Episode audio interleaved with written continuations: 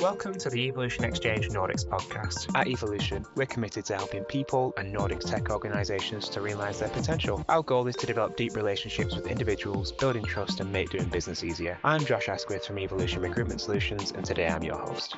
Today, I'm joined by Adina of Electrolux, Tommy of If Insurance, and Rui from IKEA. Today, we're discussing the creation and driving of high performance BI and data teams, part two. Before we delve into this topic, though, it'd be really nice to work our way around the room and let's get some introductions. Let's discuss a little bit of who you are and tell us your passions. Uh, Tommy, do you want to kick us off? Sure. Thanks, Josh. My name is Tommy Rydel. I'm the delivery manager for the BI reporting team at If Insurance. My professional passion is uh, working with people, helping uh, people out, uh, making them better at what they do and my uh, private passion is uh, food and beverages, uh, mixing, you know, uh, food uh, from different countries and uh, making some cocktails and and beer as well. Brilliant, thank you, Rui. Hi, I'm uh, Rui. I'm a, head of data and analytics for the delivery and services subdomain in IKEA. Um, yeah, my passion is also working with people. I think that's kind of what lands us in this uh, in this management type of positions. Uh, I think one of the good things is, is you always want to be the, the best manager for your people, and if you had bad experiences in the past, you don't want to be that that type of person. Uh, and I'm very technical at heart, so at least my personal stuff is a bit techie and uh, uh, within IT as well. Um, currently, hobby of mine is I've uh, been working a lot with 3D printing, uh, and I'd like to do some uh, coding on the side as well. Cool, thank you, Adina. Hi everyone, Adina Manisor here. I'm the head of data and analytics product organization for Electrolux. A bit about myself. Um, obviously also here too because um, I love working with people. I have been uh, passionate about this my my entire life since I was in school. Uh, but one uh, true passion about um, about the work about my professional life is driving change and fostering innovation. Uh, to use it to create actually a positive impact on the organization, on the people, and on yeah on the outside world as well. On a personal level, when I'm not working on data, um, I am super passionate about psychology and what and understanding what motivates us as human beings, understanding how the brain works and how how we can work it with our brain to become better, better people, better manager, better friends, and so on and so forth. Brilliant. Thank you, all of you. Hi everyone, this is Chris Bennett here, the Nordics Managing Director here at Evolution. We're committed to doing recruitment in a different way that adds value to both our clients and candidates by providing you with amazing speakers and leading edge discussions on what's going on in the tech scene at the moment. There are three reasons why you should contact me. If you would like to speak on a future podcast, if you are interested in hiring awesome tech data, product, or gaming freelancers for your business, or if you are looking for an exciting new organization to work with, please get in touch. Thank you so much for listening, and I really hope to hear from you soon. Please enjoy the rest of the podcast. Now that we've understood a little bit more of who we are speaking with today, um, we've all brought some questions regarding the topic that we're discussing today. So everybody has their own question or problem statement that relates to the creating and driving of these high performance BI and data teams. Um, Tommy, would you like to give us some information about your question? Sure. So I'm thinking uh, about uh, how we build trust in in, uh, in team, um, as I believe that is one of, for me, one uh, key uh, component to building a, a, a team that that is uh, highly performing and and a team that feels comfortable working with each other. so my question is about how do we build trust in in a in a good way and and uh, how do we what, what happens when this trust breaks down? What can we do about that?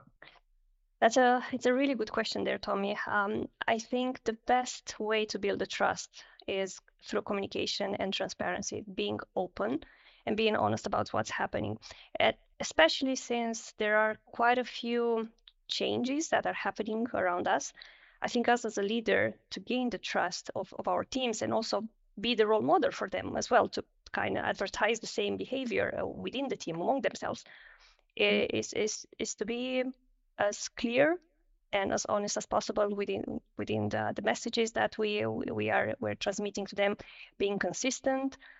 And to give an example here um, it's i think it's absolutely fine to say uh, i don't have the information but i'm going to come back to you when i have it or the other way around if we are involved if we know there is something that we cannot communicate yet to our teams i think it's really safe to say i am involved i know more but at this point i'm not at liberty to give you more.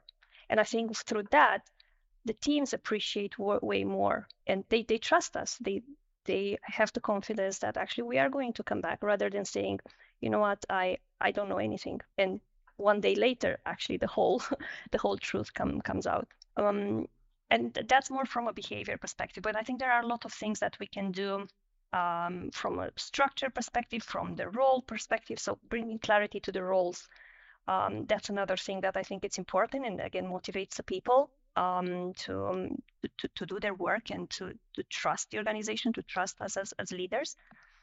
Collaboration, and I think also here we need to walk the talk. If they see us collaborating well with other organizations, other departments, they're going to follow and they're going to trust the other people that they're working with to uh, to do their part um, and yeah, it's going to, to reduce the conflict within the team, it's going to reduce the frictions between departments. And one last thing I would say it goes um, about um, how much empowerment we give to the people. That also is, is one element that builds the trust. We need to give them the chance to rise up to the challenge and be there to support them, make them feel safe about making a mistake and tell them, yeah, it's absolutely fine. And actually, again, walk the talk ensure that they they uh, even if they make a mistake even if they, they they don't do the the things perfectly we are there to support them we are there to to guide them and i think all of this together plus many many more let's say small things add up to to building the trust yeah some some good points there that that i like to to also uh, go over. I agree completely. The I think communication and transparency is the is the one of the most important uh, parts. And uh, as uh, Dina was saying, is if you cannot say, you tell that you cannot say. But if you can share, you share. I I have a, a way that I uh, like to explain to my team uh, how this type of communication works. Is unlike the the one that we see of uh, all the movies and all, all of the top secret stuff is the uh, cannot uh, you don't need to know basis right? So you, you never know the information unless you need to know. Uh, my approach is different is you cannot know basis. So you will only not know the information that you cannot know. And then there may be many reasons i cannot know because some things are being discussed under an NDA and you still don't have access to that NDA. It could be that, um, yeah, some information is not yet ready to to be shared. So I think it's it's important to give um, trust to the team that you you will share whatever you can share, right? But uh, I would like to also touch upon another point of also building trust within the team, which is sometimes a bit contentious, uh, which kind of goes back to uh, an old tweet from uh, from uh, Mr. Musk. Uh, that uh, managers in the technical field should have at least some technical knowledge. Um, and I think it's very important for your team to understand that you know what you're doing, especially in a very, very niche space like data. Uh, because most of us have been there. Even probably juniors haven't been there, but if you have been in IT for like three, four years, there is a very high chance that you got involved with a manager that had no idea what they were doing. And if they don't have any technical knowledge, um, discussions like why do you need, even need test cases could could come up, right? Uh, and I think it's important for your team to to trust that you at least you don't need to be the best but at least you have some level of technical understanding what is happening uh, what is happening there and for our case is like at least you need to be able to read SQL, something like that. That's that's at least my feeling. Yeah. Not agree there more, um, and I think it's uh, it, it has been a controversial topic over the last years whether a leader should be having or not having the technical skills in in, in this field, and I, I absolutely believe that yes it should it should have. We need to be able to understand our people. We need to be able to understand what they're doing be there even to the point in which we need to get our hands dirty if necessary. Yeah thank you for your input to to my question. And i i couldn't agree more uh, with you guys. Uh, for me as well transparency is really I, I believe that you know having transparency is is is very important uh, not to you know make everybody feel like it, uh, we're hiding something or, or similar you know? Uh, at the same time um, yeah the tech understanding uh, as you said Rui, uh, I I know I've worked you know in projects where I had project managers not understanding what we're doing and they have always failed. That that is my experience. So i think the same goes for for a leader not not only in the project but but working with with the team where you're responsible for the people you you work with right? Um, i also believe that uh, giving mandate to people uh, is quite important so that they feel like they are part of the journey. They feel like they have uh, the ability to you know uh, make things the way they believe that it should be done. Uh, it kind of goes back to what you said adina with the empowerment i guess uh, you know uh, so yeah i think all very very valid uh, topics to to this question i think. Thank you. So those are some really, really interesting thoughts on kind of how we do, has, how as leaders you can build trust in your teams. One of the things that it got me thinking about whilst listening to, to your thoughts is what about from the other side? Trust has to go both ways. So, as leaders of people, what, what so it almost we're talking about the expectations here. What can team members do to build your trust as opposed to you um, because we've already spoken about what you can do to build trust with your team members. I mean of course we're always work towards a goal right? Uh, there are some type of deliveries that we need to uh, deliver it by the end of the day and, and so on. And of course one easy way to to build trust is to actually show that you're able to deliver what you were asked to do right? But that is maybe the easy part of doing it.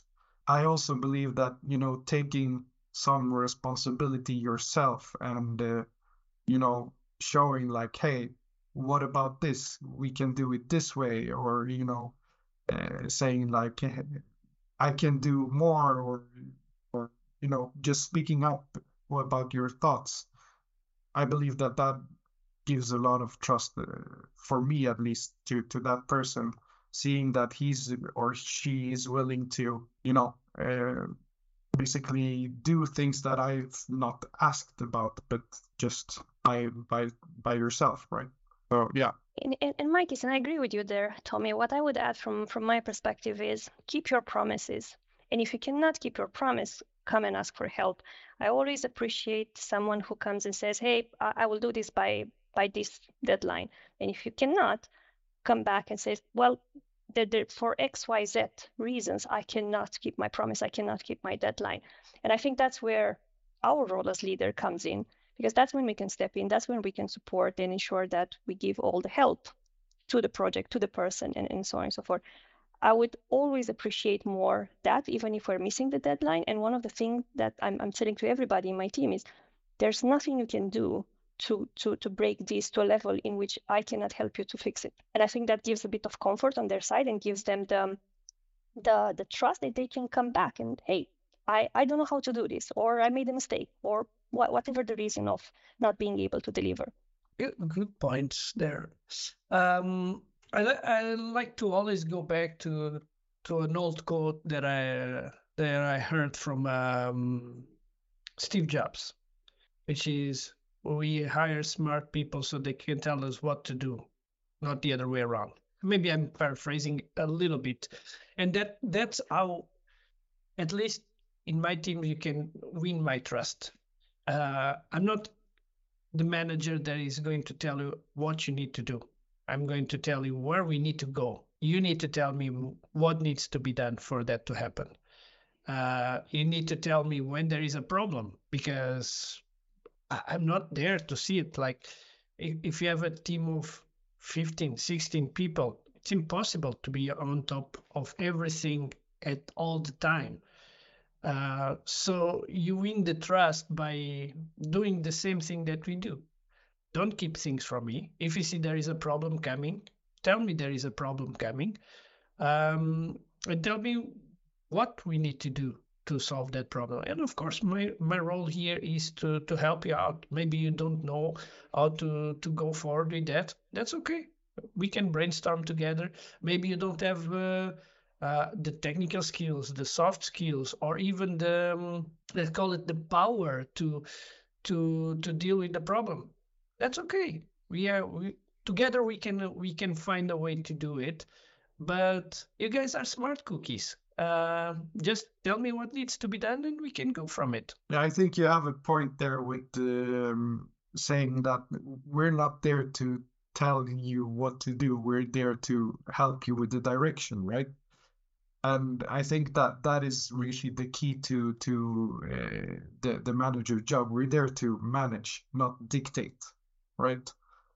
And uh, I don't want to be the the the person that dictates what what uh, what you should do. Uh, although from sometimes you will need to maybe go into details, and that I think is fine. But you need to you know keep the perspective from a higher level and and yeah not not be the the dictator saying like you should do like this and that but you know help uh, by maybe asking the right questions back to to the team and let them come up with a solution instead. That is i think very important. Awesome. Thank you all very much for for that learning.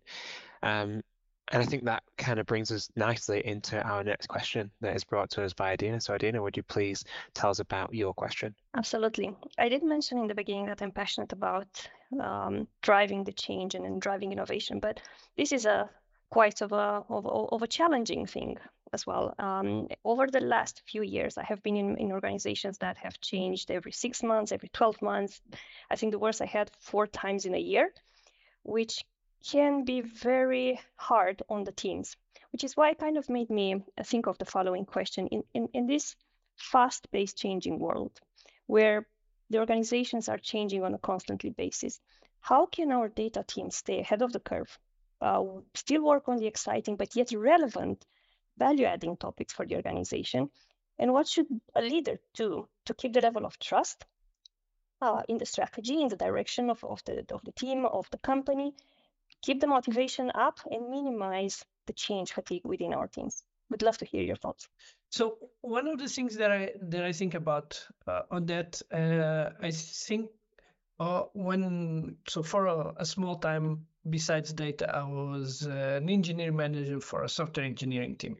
Um, I stepped a little bit outside of data for a while, and one of my senior software engineers um, he was very peculiar about the point. Is you need to really dominate the fundamentals of software engineering. It doesn't matter what's the what we are doing if it's microservices if it's monolithic it's if it's migration if it's go react javascript python doesn't really matter. As long as you know the fundamentals of software engineering you can do most of it you need to really drill down on the fundamentals. And I think that's the same thing within data because change change is constant, right? Is it's always happening. That that will never change. Um, but there is always like some shiny object on the horizon. Uh, it's now it's the LLMs. Uh, a while back it was uh, i don't know the Hadoops and uh, there's always a shiny thing that tries to move us uh, into that direction but I think the most important part to really drive change is to focus on the fundamentals. Having a solid foundation of data that then these things can um, branch out from, uh, I think it's very, very important because what I see happening is uh, you focus on the top, you want to do the cool stuff, the the high value analysis, the the machine learning. You want to start uh, doing your LLM with all the data that you have, and uh, it could be Confluence, could be SharePoint, doesn't really matter. But then the base of it, the base data, it has there's no quality. It's not structured properly. There's no quality. It's all over the place, and then these things will never work they will just keep on bumping and then people will blame ah it's the transformation uh, is insert problem here when in reality the foundation was never there so the building on top was never strong so i think that's kind of the the what comes to mind uh, to me when uh, when driving change is really focusing on the on the fundamentals yeah i i believe uh, i mean change is kind of uh, out of our control when it comes to organizational changes. So we kind of have to adapt to it, even if we don't always like it or or maybe we don't always believe in it fully. But I think it's important for us as as leaders to at least try to understand, you know, the the other point of view for us to be able to give the team some kind of clarity and and uh, and uh, give them some confidence that this change might actually be a good thing and not because a lot of people always think that change comes with something bad but change doesn't have to be bad. It's it's just it's just a change. It can be good it can be bad but when i think it's important for us when we talk to our teams that we give them some kind of confidence that this might be a good thing and, and kind of they have to feel, I think, that we stand behind this change because if we don't, how can do they do it? Uh, it's not always, uh, you know, very clear. I think that that we should stand behind it, but we have to give it, you know, at least a try. Um, and uh, I think that, um, yeah, it's it's important for us to kind of protect the team as well, uh, in the sense that you know, uh, going back to being transparent. Tell them what you know. Tell them what you can tell them. Uh, and if you can't tell them everything, that's fine. But at least be as transparent as you can be. No, amazing. I think um, I, I could not agree more with, with, with the points that you made. I think setting up the foundations, um, it's it's it's a hygiene factor at the end of the day. Otherwise, we're building a house on a very shaky ground. So no matter what you're going to, to put on top of it is going to um, uh, to to fall. Same with with clarity and confidence. I think you as a leader have to be a believer, first of all. You need to understand why the change is happening.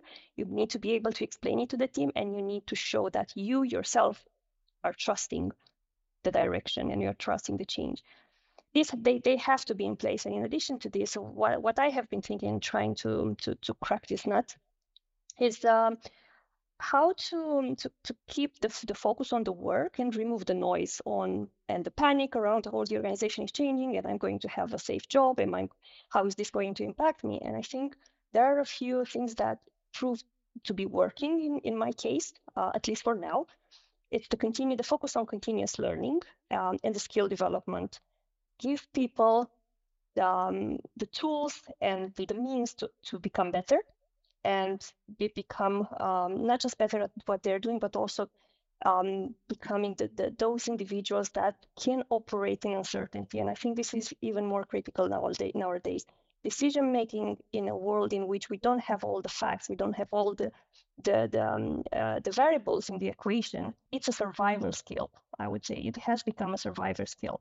It allows us to adapt. It allows us to to respond quickly. It allows us to be um, agile and not get stuck into that fear and panic. What am I going to do now? I think the other thing is is um, around breaking the silos and myself having to, to go through change with uh, with the team and with the structure of the organization. I realized the less dependency we create on the overall company structure, the better. And that by that, I don't mean that we need to operate in, in a complete isolation, not at all, on the contrary, but actually link the structure of the of, of the team of, of a data team to the data domains.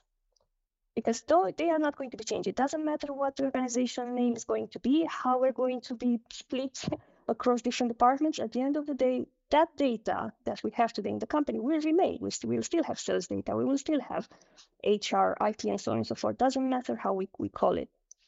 And yeah, communication transparency. I I know, but I can't. I cannot tell you now, or this is all I know, or I'll come back when I when I have more.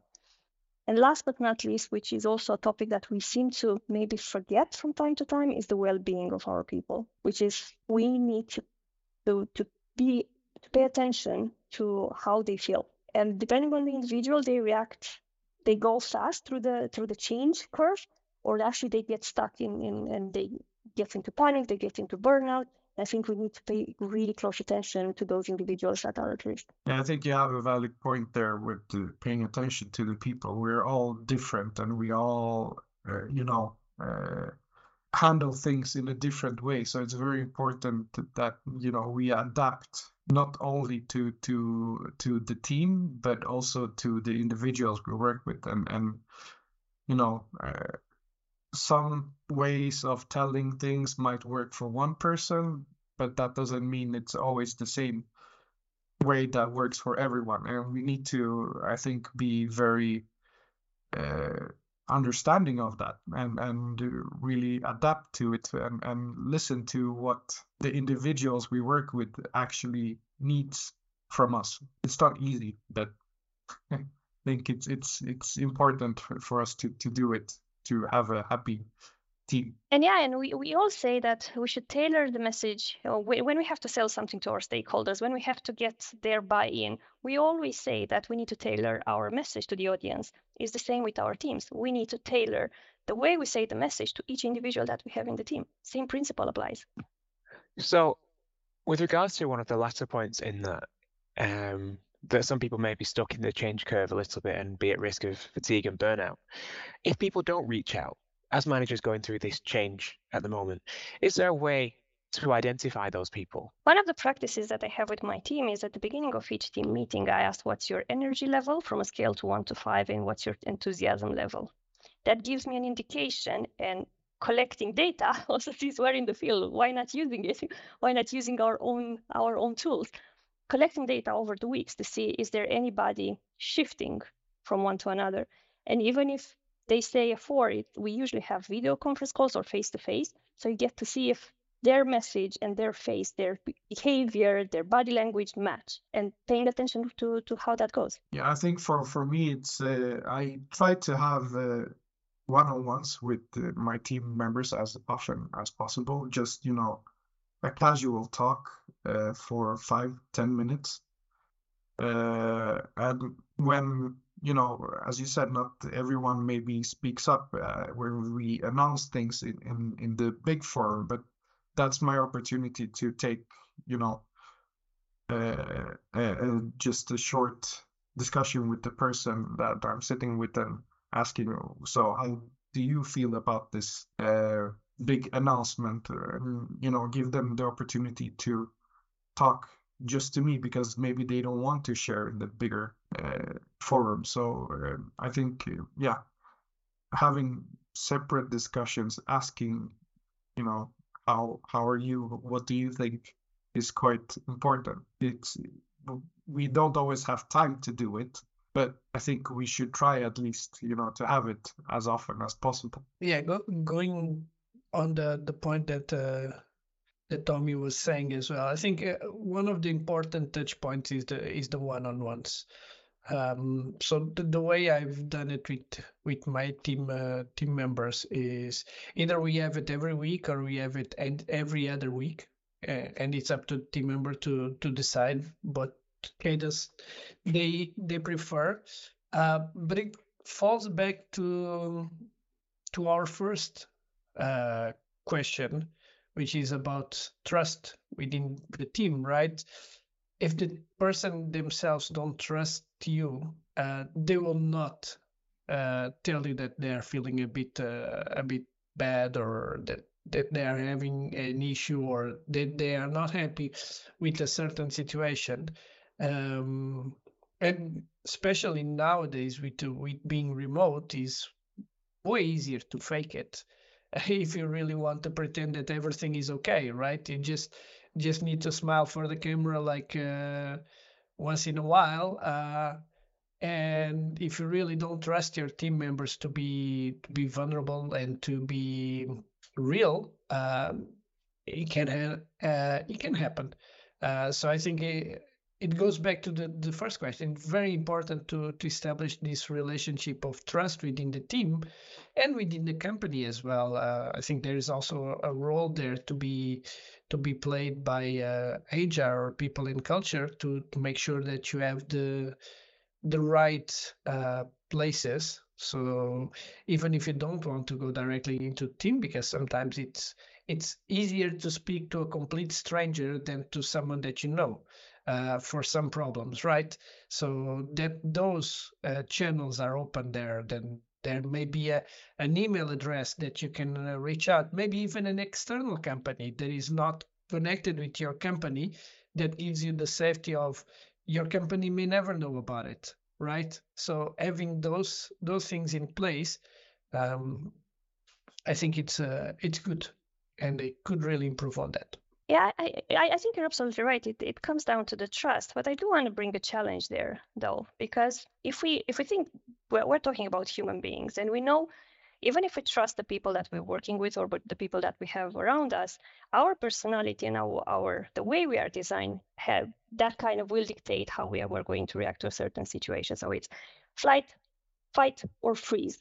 And the reality is that there are people that freeze. There are people that even if they trust everybody around them, as we said, they are not going to speak up. It's not because they don't um, they don't believe they're going to be heard, or it's not because they they don't feel comfortable. It simply is the way they are. They are close people, and they're not going to come and say, "Hey, I'm I'm I'm uncomfortable. I'm not feeling well with this change."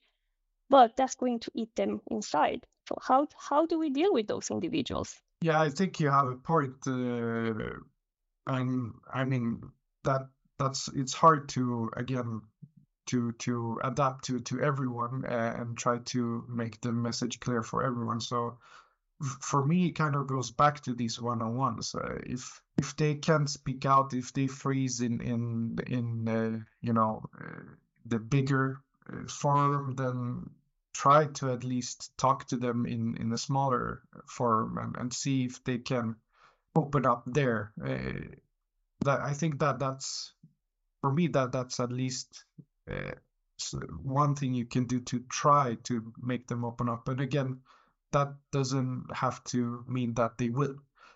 Uh, but giving it the chance uh, is at least a, a step towards helping them. I think. Yeah, I think you're right there, Tommy. And um, open up yourself. I think it's it's absolutely fine as a leader to say, I'm scared as well, or I feel uncomfortable as well. However, these are the reasons why I think this is a good thing, why this will lead us to a better way of working, to a better collaboration, to a better job altogether. I think we need to open up. We don't need to be the hero. We need to be a genuine hero. Yeah, I think uh, uh, you're onto something there because uh, not long ago we had this leadership uh, uh, compass uh, at, at work and one thing that I really took with me is you need to lower your walls. Uh, you need to start sharing because when you share, you open up something where they feel that they're comfortable with sharing as well. So I think it's you have a very valid point there. Uh, yeah. Awesome. Well, thank you so much for sharing there and for exploring the further questions. That was really interesting to me, and I'm sure to the listeners, there's lots of people going through lots of change at the moment. It's a super relevant topic, and it's a super challenging topic also. Um, And we have our final question that is last but is certainly not least um, from Rui. So, Rui, would you please tell us your question? Sure thing. So, since this is the evolution podcast, I thought about it the evolution of data over these uh, last couple of years.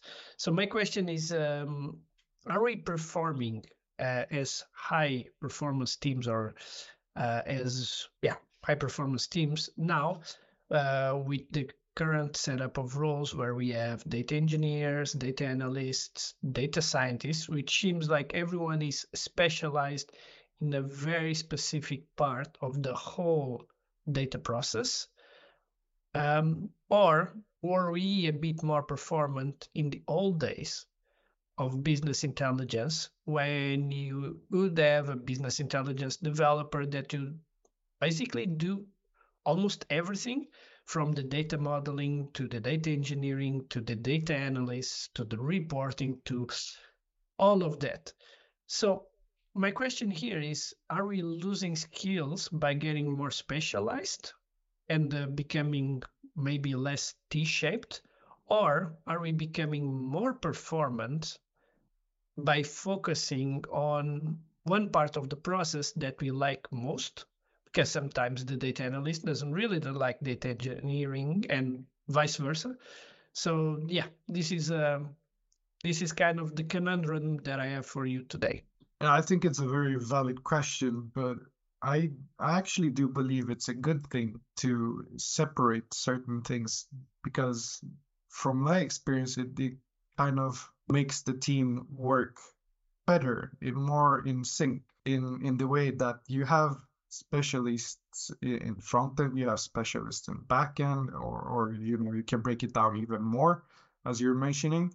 But we're all different, and we all have our specialties, and, and I think that that uh, that comes back to to this point where I think it's it's actually a good thing to separate certain things where you can do great things here, but maybe you're not so great in different areas but then you can focus on your good areas. And but i do also think that it's important for everyone to understand the full cycle you know understand all the way from where the data comes from through modeling it to you know creating the visualization. Because in that way i think i do believe that you actually can perform better in your specialized area as well. And and I think we mentioned it before. Uh, also, uh, comes.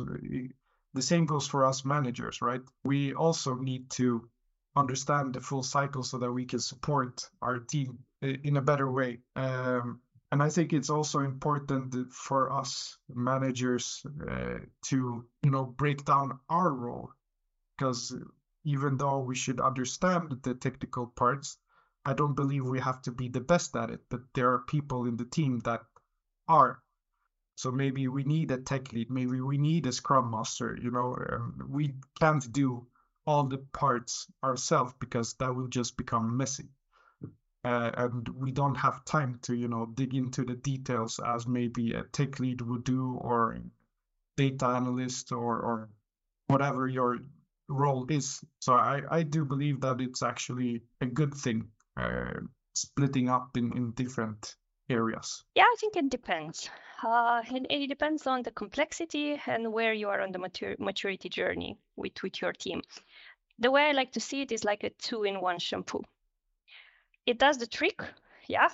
it is going to wash your hair, it is going to, to hydrate your hair, but is it going to give you the results that you want? Probably not. So if you are at the beginning of um, of the journey as as a data analytics team, you won't have budget. You won't. You will have simple use cases, and actually, we you cannot afford to have a full specialized team. So you might have to hire one or two individuals that they will be the two in one. They will be doing everything end to end. But actually, if we're talking about driving transformation, driving high performance data analytics teams, we have to differentiate. We have to have specialized because it's all the only way we can actually build uh, a true data driven organization if you have it like that.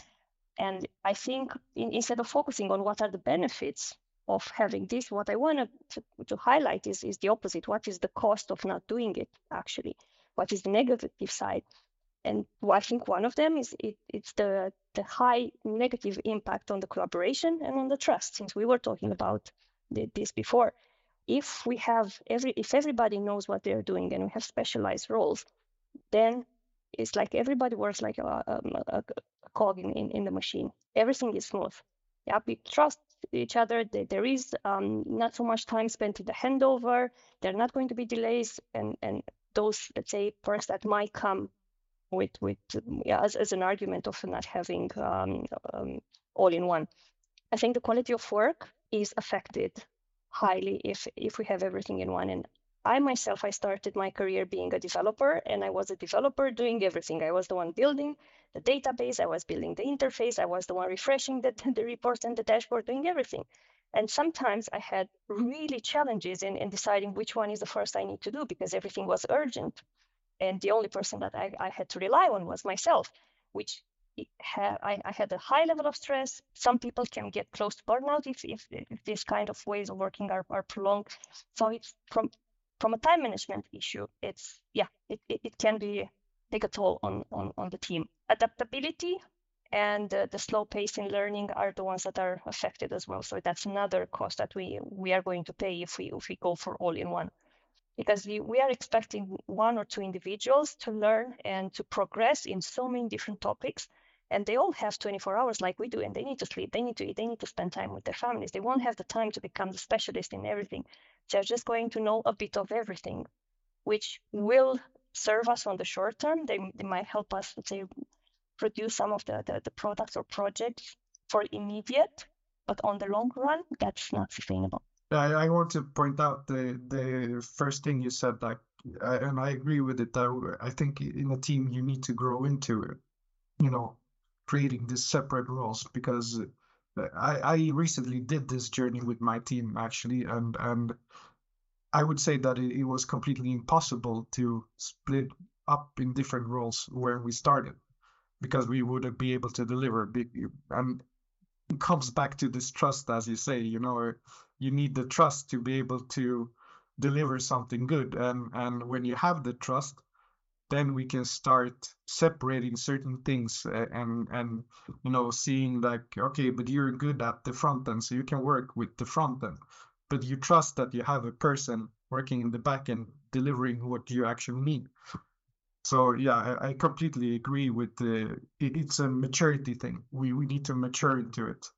But once we're there I, I really believe that that it gives great benefit uh, in in separating.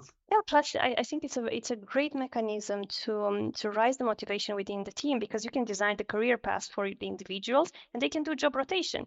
Today you are working on the visualization, but maybe your dream is to become data engineer. So there is a possibility for you to do that and then the, the, this variety in, in the um, in in the, in the work and the options that you have to grow within the company reduces the risk of the people to leaving the company going for for something outside yeah so so those are really good points and i think we maybe we arrive full circle almost in the in the three questions in in one one part because in essence we are talking about something that was a, a driver of change within our industry right? Uh, which also follows within the maturity of data as an industry, which started as there wasn't that much that needed to be known. You needed to know data modeling, a little bit of ETL, and if you could build a report, it was good enough.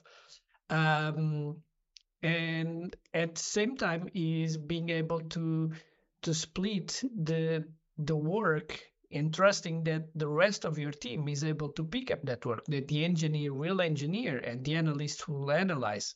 And that elusive unicorn of the full stack developer that almost doesn't exist also doesn't exist in data anymore because it, the industry changed so much. We a scientist that knows machine learning is going to be way better at it than someone that is really good at data modeling. And each one of these parts require so much knowledge now and so much effort to make it be good that you cannot just focus on everything at uh, at the same time. So, yeah, I think it's uh, it's kind of where where we end up into into these three roles, which maybe in the future, who knows, maybe more roles will come up, which is uh, it's better than the the jack of all trades and master of none. Yeah, you you mentioned the the the the F word, the full stack developer. And I think that that's a very uh, interesting concept that is thrown in the IT community, right? And I don't, I don't, be, I, I believe that there's not one answer to what a full stack developer is, because a full stack developer can be, you know, one thing for me, but a different thing for for someone else. And also, I think uh, if you work in consultancy, you know, where you uh, sell full stack developers, I believe that that is, you know, very, um, let's say, uh, very like um, misleading in a way, because I believe that the the customer that buys a full stack developer expects one thing, but when you put out the ad saying, "Ah, we have a full stack developer," that means something else for for you as a consulting firm and maybe it means something else for the actual developer. Because i believe that everyone has one thing that they like to do more or that they're better at. I i have a really hard time seeing that you know i'm great at everything. I i have not met that person I, I want to pick up on another thing that you you said there, Rui, um, on good enough, and actually that triggered a few thoughts in, in my head now. Thinking of data and analytics, um, this again, 15, 20 years ago, this was a nice to have function within any organization. Now it's a must have if you want to survive as a, as a company. So thinking of the evolution as a, as a topic, as, as a field, it has increased exponentially, I would say. And I think with that also increase the expectations. So I think we are no longer in a world in, in, in which we need to be good enough. We are in a world in which if we want to use data to monetize, to activate, to to drive better decision making, we have to excel at it. It's not enough to be good enough.